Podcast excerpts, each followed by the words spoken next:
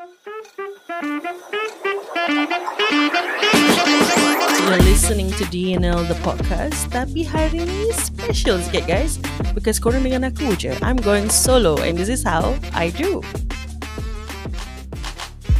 Hey guys And we are back once again On a brand new week. Dan kali ni Aku je. Aku berperasan tadi aku buat intro Aku tak sebut nama aku eh. Oh did I? Anyway, you're with me, Lina J.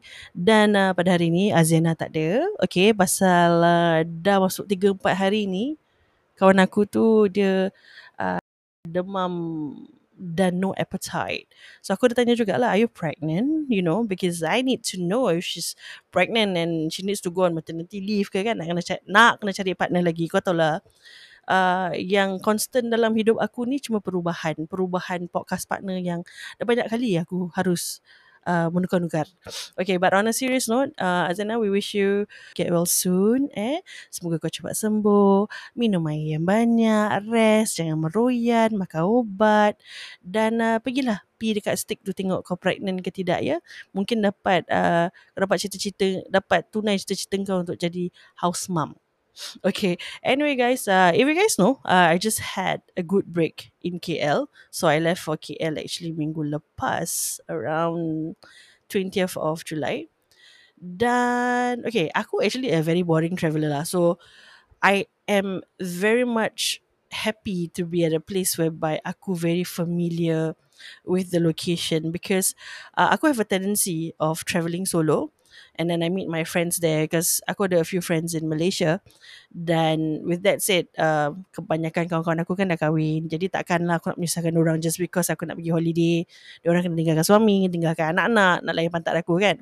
So in any case um, yeah. So I, I went to KL this time round. Aku bukan seorang tapi you know I was with my cousins. And then a few days after that mak cik dan pak cik aku mak aku semua baru join lah. So um, you know that's the thing about travelling to places yang kau familiar with. I just feel for me personally, I can plan and control aku punya itinerary better lah, you know. Um, some are into new places to go, they're more adventurous. Uh, aku would feel that way if I go with a group of very happening friends. Uh, but have you heard of this statement or is it um, quote? I don't know. But there's this thing that people say, um, you cannot really travel with semua kawan kau. Uh, maksudnya macam you need to travel with someone then you would know whether this is the kind of person that you can go for future trips with. Okay? Reason being very simple. Some people bahasa pergi holiday 8 kena pukul 8 pagi kena bangun pukul 10 dah kena keluar pada hotel ke service apartment and then you're you're gonna be out like the whole day balik malam gitu. Whereas there are also other people jenis macam aku on holiday means aku shut down mode. I'm not going to do the normal ritual or normal scheduling of starting my day early just like how we do it in Singapore, you know. So aku jenis the letter, you know, aku jenis macam free and easy. Bangsa, I would never go for a hotel breakfast because by the time aku bangun je dah past that. Okay. Uh, and I do have a group of friends or rather tak banyak lah satu dua yang macam perangai macam aku but I was just lucky when I went with my brother and my cousins diorang memang jenis macam gitu you know uh, keluar pukul 12 have late breakfast early lunch kind and then jalan-jalan balik take a nap lepas tu malam keluar lagi you know Uh, so I guess I'm just lucky, you know, semua the group of people yang aku uh, travel earlier with memang macam gitu. So kalau korang pula jenis travel macam mana? Jenis yang 8 pagi kena bangun because you're gonna make good use of the time that you are overseas or you really want to recharge your body. So I will leave that question I think later on um, in the IG story. So just do share that with me. But aku tak faham. Eh? You know, I just remember that when I was there in KL, I don't remember feeling this panas tau. I mean, yeah, of course, dalam hotel ada aircon and everything. But when I was walking along the streets of Bukit Bintang, you know that Pavi area, aku tak rasa macam panas macam gini. For some reason bila aku balik kat Singapore ni, I've been turning on two damn fans like every damn day. So, is it really hotter here? Tak eh, macam tiba-tiba aku jadi cranky. Dah lah aku cranky pasal kena apa fine tune kau punya uh, badan kau to go back to work. Mana cuaca panas gini, betul-betulnya cobaan. Anyway, uh, when I was in KL, aku discovered uh, about two new places. I don't know whether you guys have heard. There's this new mall which is called Lalaport. Uh, around the Bukit Bintang area juga, it's relatively a very new mall, but I think it's very promising whereby dia berapa tingkat eh? Lima ke enam tingkat gitu tak salah aku. But uh, although not all the shops are open, but pretty promising, really really nice um, interior and exterior design. And yang aku paling suka, they have like a, a rooftop whereby there's activities going on. So dekat rooftop tu ada macam grass patch area ni yang diorang letak bean bags tau, like very colourful bean bags where you can sit. And then when I was there, diorang had like um movie screening. So when aku Google, it's actually something about the Six Malaysia International Film Festival. So aku pergi visit that place. Um, I can't remember was it like on a a Monday, but aku got to know the day before they had an event there, which is like the opening ceremony. Ada Zizan, ada Siti Salihah. So kalau korang pernah dengar episod lama, you would know that my brother is is a huge fan of Siti Salihah sampai dia suka macam I think komen macam irritating sampai kena block dengan Siti Salihah lah. So yeah, it, it's quite a happening place. Korang should should try to check out that place. Uh, a lot of tempat makan kat dalam. Uh, ada go-kart punya macam race track but um not that big. But okay I, I think it's pretty interesting. It's an interesting concept. Ada roller ada rolling pula. Ada roller skating rink. Uh, macam-macam lah lagi. So if you guys are there you should check out this place uh, Lalaport Mall. Dan another promising place that aku discovered when I was at Bukit Bintang area the pavilion. Ada satu kedai mamak ni guys which is like opposite pavilion which is so good okay? It's um it's actually at the macam nak cakap it's at the side of Fahrenheit punya building tu. So kalau korang pernah dengar Fahrenheit service apartment tu uh, it's actually right at the side. There is actually a, a mamak place which is so good okay? So aku actually discovered this place because aku tried to order via Grab. And then when I tasted the food and it was pretty good. Aku wanted to visit the place. And I was pleasantly surprised that even though macam quite a small mamak place, it's really really clean. Dan the food is really good lah. It's um, so one of the days, um, my brother and actually my cousin, orang order nasi kandar pukul 11 tengah malam guys. Ke pukul 12. And surprisingly, the food came in really good condition. Like it kind of felt fresh food also, bukan macam ayam dah overcooked daripada pagi that kind and then ada benda yang rosak ke masam ke tak. So it was really really in good quality. So korang boleh try. It's harga dia macam gila punya like cheap um as in affordable within that Bukit Bintang area it's it's really crazy lah. Pasal kau tahu kalau if you're so used to the area, banyak benda kat situ memang mahal. Okay. So of course there were a lot of like Arab cafes and everything, but this mama is a gem. It's actually called the Hamza Cafe.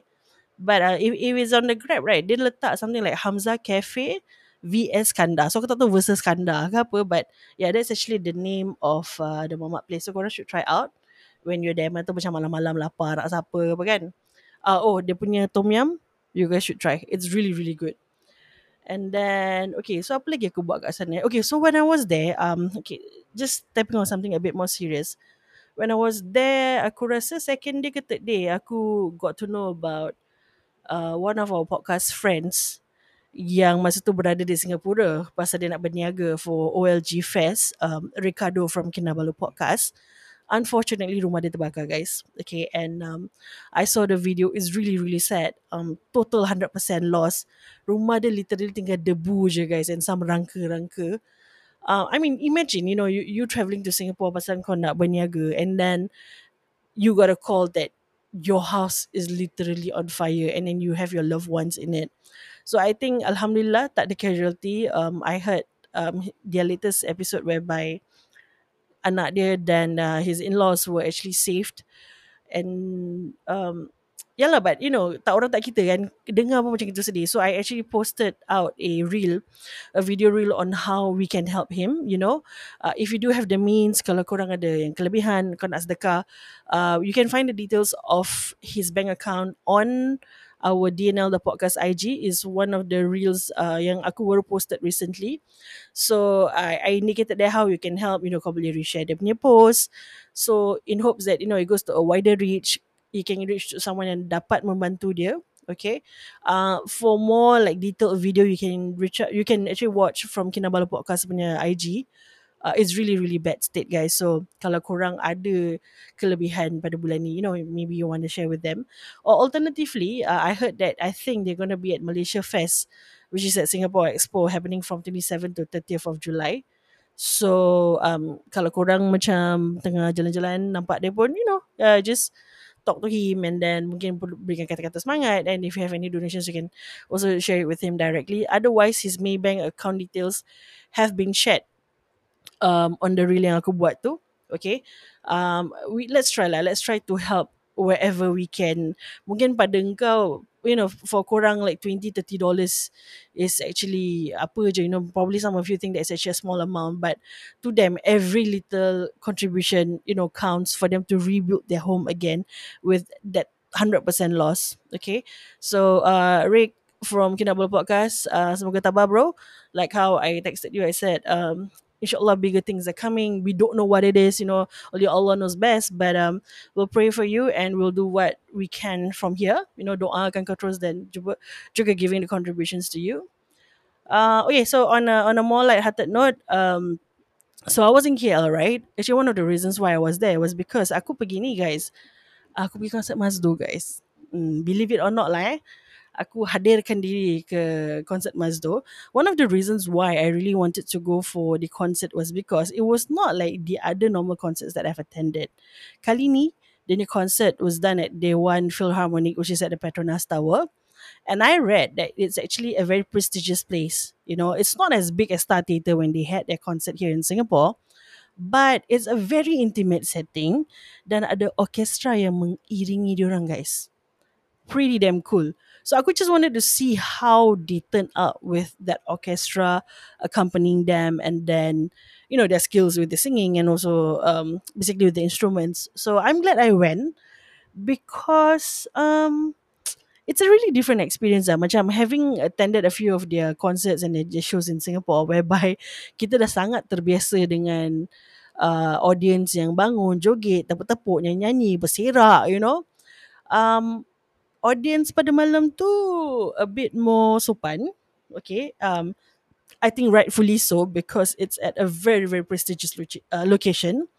But kau boleh nampak tau, you can literally see those macam friends or audience yang pergi, diorang dah terbiasa dengan um, the culture of a Mazdo concert kau boleh nampak macam cacing kepanasan guys eh? Aku boleh I, I, I notice. There were quite a few macam cacing kepanasan macam tak tak senang nak duduk rasa macam nak joget. Dan salah satu orangnya akulah yang rasa macam itu okay? Uh, but I was lucky because aku was seated in the box seats by the side because we bought the meet and greet tickets. Jadi kalau kita bangun ke joget kita tak kacau orang belakang you know because memang tak ada orang belakang pun. So yang those seated at the normal seats facing the stage, uh, aku rasa diorang macam a bit paiseh nak bangun juga dan diorang mungkin tertanya juga, eh boleh bangun ke?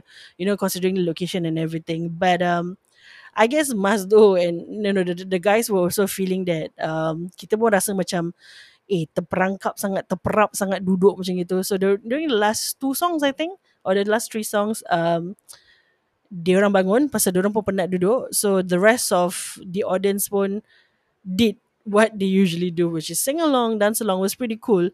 And aku notice eh at the box opposite mine the I think it was a group of family and ada satu nenek guys. I think dia orang buat their their grandmother who was dancing lah guys throughout the Mazdo song. Uh, macam itulah makcik tu aku rasa dia macam memang geng-geng uh, Pak Maon dulu macam konsert-konsert kan pergi pesta-pesta ni semua and it was really fun. And aku I went with my cousin and aku was just uh, observing nenek tu.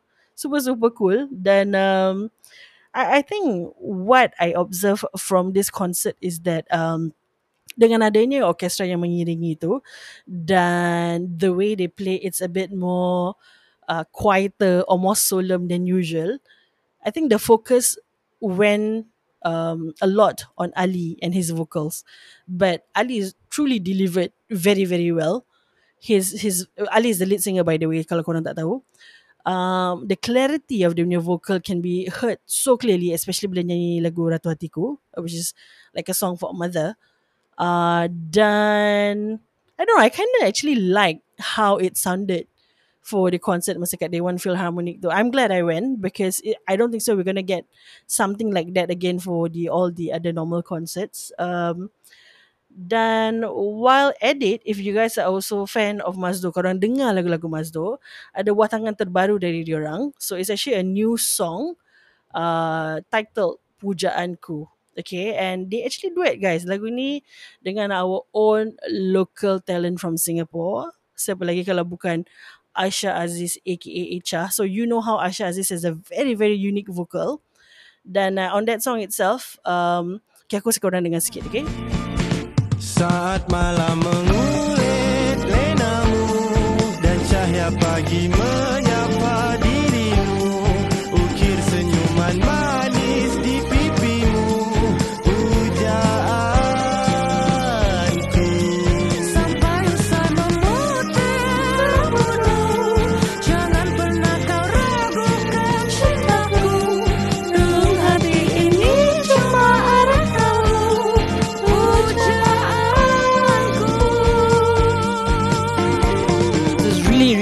song. Um, the melody of the song, the combination of vocals between Ali and Aisha is just so magical. I think no one can pull off this song as good as Aisha. So I think it's, it's really the perfect choice for this uh, combination or this collaboration itself. Dan uh, so kalau korang belum dengar, you can listen to it on Spotify or they're also actually out on YouTube. Their official music video is out. As usual kalau adanya Mazdo new music video mesti ada elemen-elemen kelakar dalam tu. So you guys should watch it. Uh, then oh okay. By the way I just wanted to touch on this. Like it's gonna be a short app. Okay guys by the way. Anyway this is a solo app. Korang tak akan expect aku berbual sampai 45 minit dengan tiadanya Azana Arif di sini. Aku terasa pincang sangat. And I'm trying to do my best talking on my own walaupun aku rasa sangat-sangat weird. But I guess what doesn't kill you will only make you stronger. And aku I really feel that I'm challenging myself to run solo to talk about this.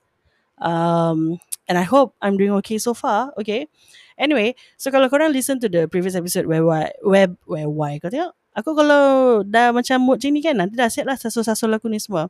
Okay, so if you guys listen to the previous uh, episode whereby we did a review of the TCF punya show, okay, kalau korang dengar somewhere around the, the later part, uh, aku ada share whereby um, ada orang, you know, tegur, there was this couple who tegur aku dengan Ziana when we left the the location itself.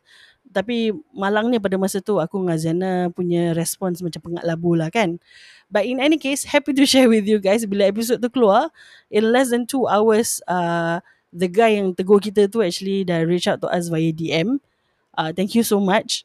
dia cakap actually itulah dia dia dengan wife dia cakap depan uh, Newton MRT and all is good, okay. Uh, aku sempat lagi minta maaf dengan dia. So something like this again happen guys uh, dekat Mazdo ni concert. Believe it or not, okay. Dan aku sebenarnya sangat sangat sangat sangat terharu when this happened. But um, I guess even though kita the podcast that we have right now is not reaching the masses like you know our other podcast like TCF ke OLG ke um and ada lah ada yang top tier performing podcast you know that enters the chart and everything. But aku really really really sangat terharu when I when korang tegur aku lah. You know when korang tegur aku tegur Azena.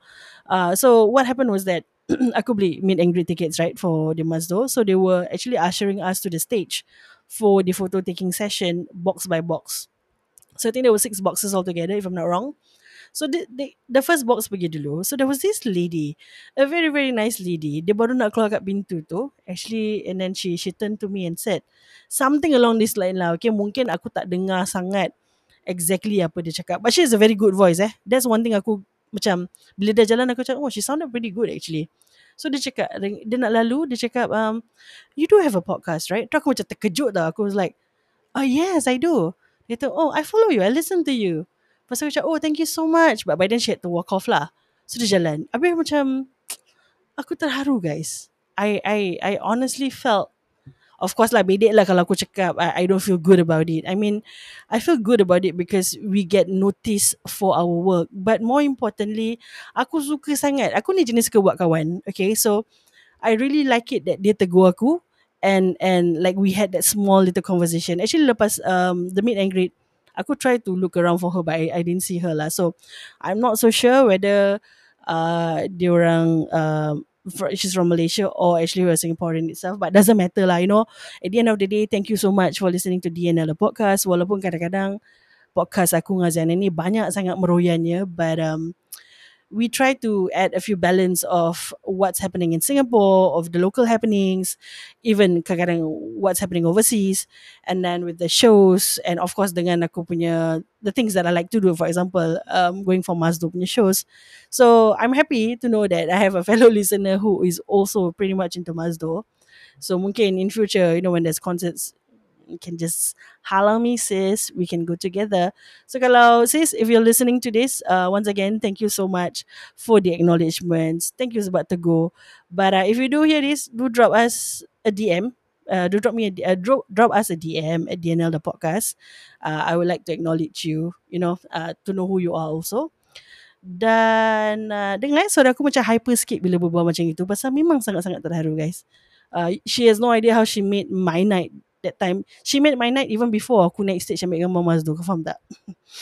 Okay so okay lah aku rasa that's that's all for now. You know I was trying to target at least like a 20 minutes short episode pasal aku tak nak rush Aziana to record over the weekend and then we push an app for or in the earlier week of like either Monday or Tuesday and then to push for another episode on Friday.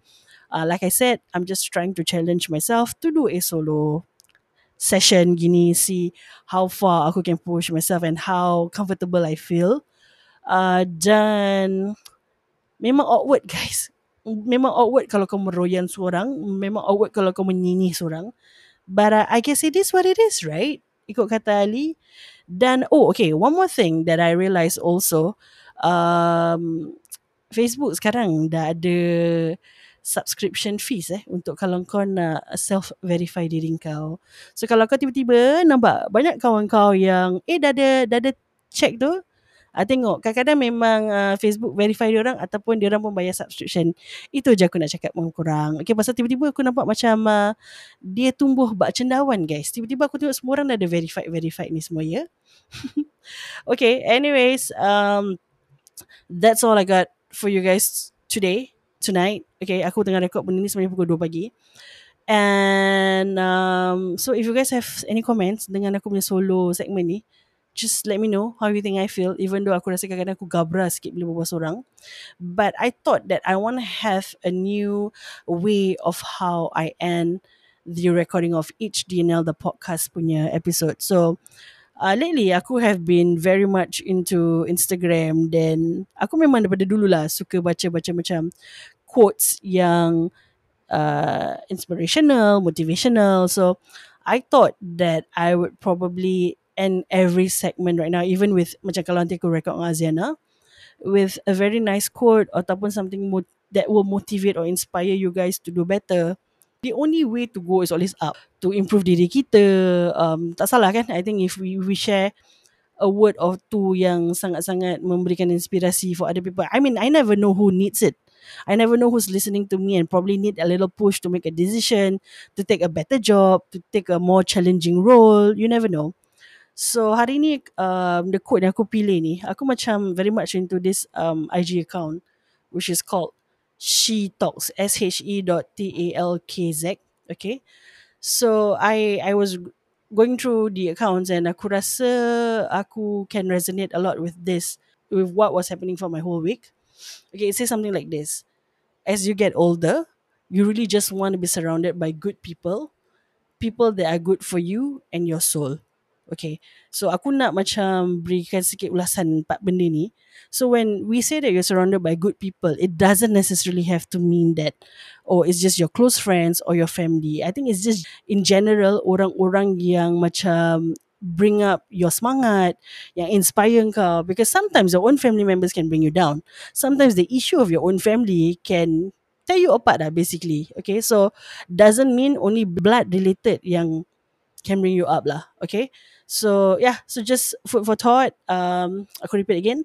As you get older, you really just want to be surrounded by good people, people that are good for your soul, for you and your soul. So if you're in a circle whereby it's freaking toxic, girl or guy or abang kakak, get the hell out. You know, you don't need to be, you don't need to stay put in that kind of a toxic circle.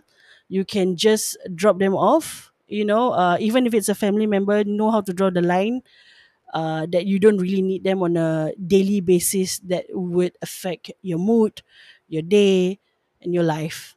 Okay, so that's all uh, from aku, Lina the Solo Show hari ni. Okay, dan uh, kalau korang ada feedback apa, let me know. Okay, I, I'm always open for constructive feedback. Then aku will try to do better next time, guys. So that's just all from me.